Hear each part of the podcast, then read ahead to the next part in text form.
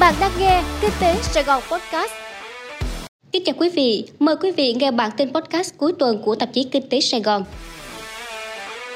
Những con số tích cực của ngành du lịch 10 tháng đầu năm 2022. Theo báo cáo của Tổng cục Thống kê 10 tháng đầu năm 2022, khách quốc tế đến nước ta đạt hơn 2,35 triệu lượt người. Riêng trong tháng 10, khách quốc tế đến Việt Nam đạt 484.400 lượt khách, tăng 12,1% so với tháng trước. Tín hiệu khả quan của lượng khách quốc tế đến là nhờ Việt Nam đã mở cửa du lịch hoàn toàn, các đường bay quốc tế được khôi phục trở lại.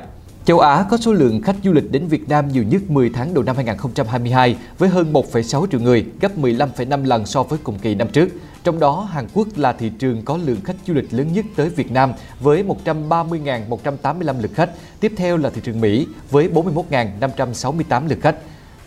Khách đến từ các quốc gia Đông Nam Á như Thái Lan, Lào, Campuchia, Singapore, Malaysia, Indonesia, Philippines vẫn duy trì mức tăng trưởng. Về doanh thu dịch vụ lưu trú ăn uống 10 tháng năm 2022 ước đạt 467.100 tỷ đồng, tăng 51,8% so với cùng kỳ năm trước. Một số địa phương có mức tăng mạnh gồm Cần Thơ tăng 126,1%, Thành phố Hồ Chí Minh tăng 110,8%, Đồng Nai và Đà Nẵng cũng tăng 78%.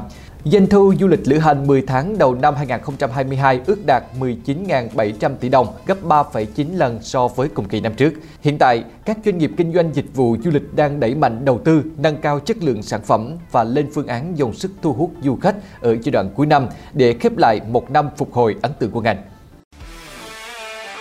Giá xăng dầu tăng lần thứ ba liên tiếp trong vòng 2 tuần. Trong lần điều hành giá bán lẻ xăng dầu ngày 1 tháng 11, giá mỗi lít xăng RON 95 tăng thêm 410 đồng lên mức 22.750 đồng. Mỗi lít xăng E5 RON 92 cũng đắt thêm 380 đồng lên 21.870 đồng. Đây là lần tăng giá liên tiếp thứ ba của mặt hàng này từ giữa tháng 10 đến nay.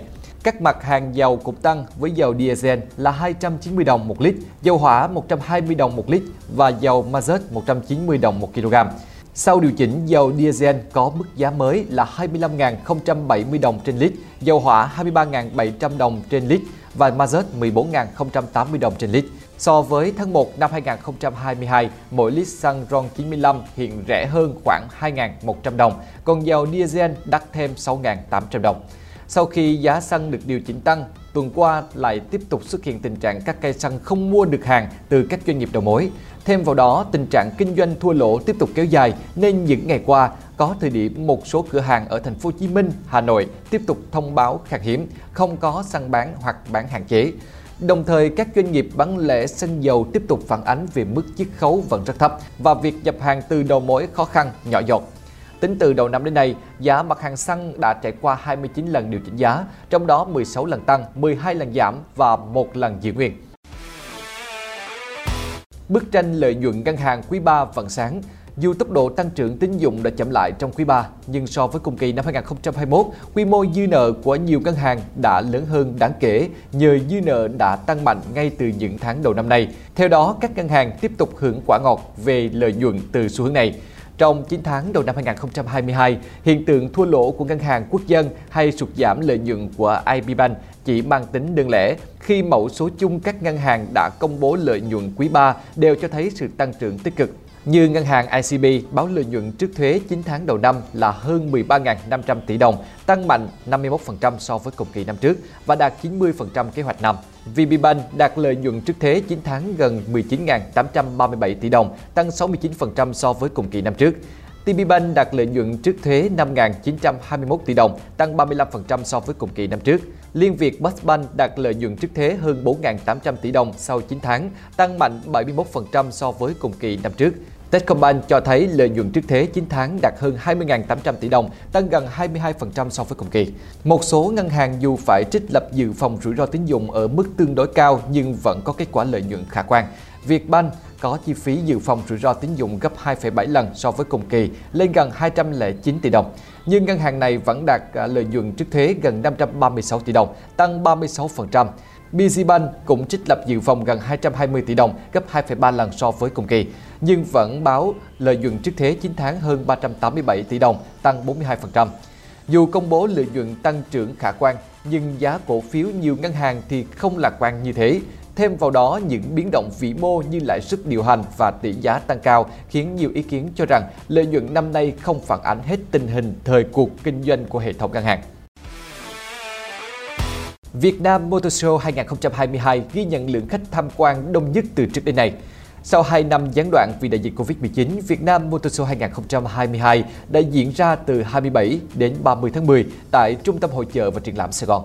Theo ban tổ chức, trong 5 ngày mở cửa chính thức cho khách tham quan, sự kiện đã đón gần 240.000 lượt khách tham quan. Đây cũng là lượng khách đông nhất sau 15 lần tổ chức từ năm 2002 đến nay. Có 120 mẫu xe được triển lãm tại sự kiện, trong đó mẫu ô tô điện, xe hybrid, xe có công nghệ thân thiện với môi trường. Cùng với đó, trong thời gian diễn ra triển lãm, có gần 2.000 xe được bán và hàng nghìn đơn đặt hàng từ khách hàng.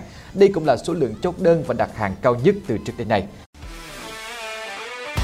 Thành phố Hồ Chí Minh ra mắt hệ thống thông tin giải quyết thủ tục hành chính.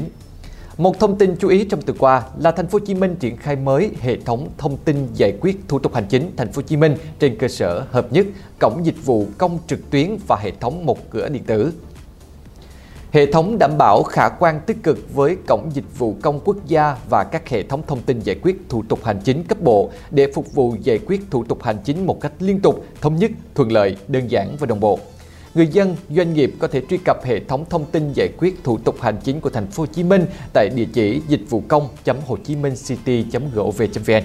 Với hệ thống mới này, các cá nhân, doanh nghiệp, tổ chức sẽ được xác minh và cấp một tài khoản duy nhất. Tài khoản này sử dụng thống nhất cho việc đăng ký trực tuyến dịch vụ công đối với tất cả các dịch vụ hành chính công các cấp thông qua hệ thống hồ sơ điện tử, thay thế cho các hình thức hồ sơ giấy thông thường được thực hiện trực tiếp tại các cơ quan hành chính nhà nước.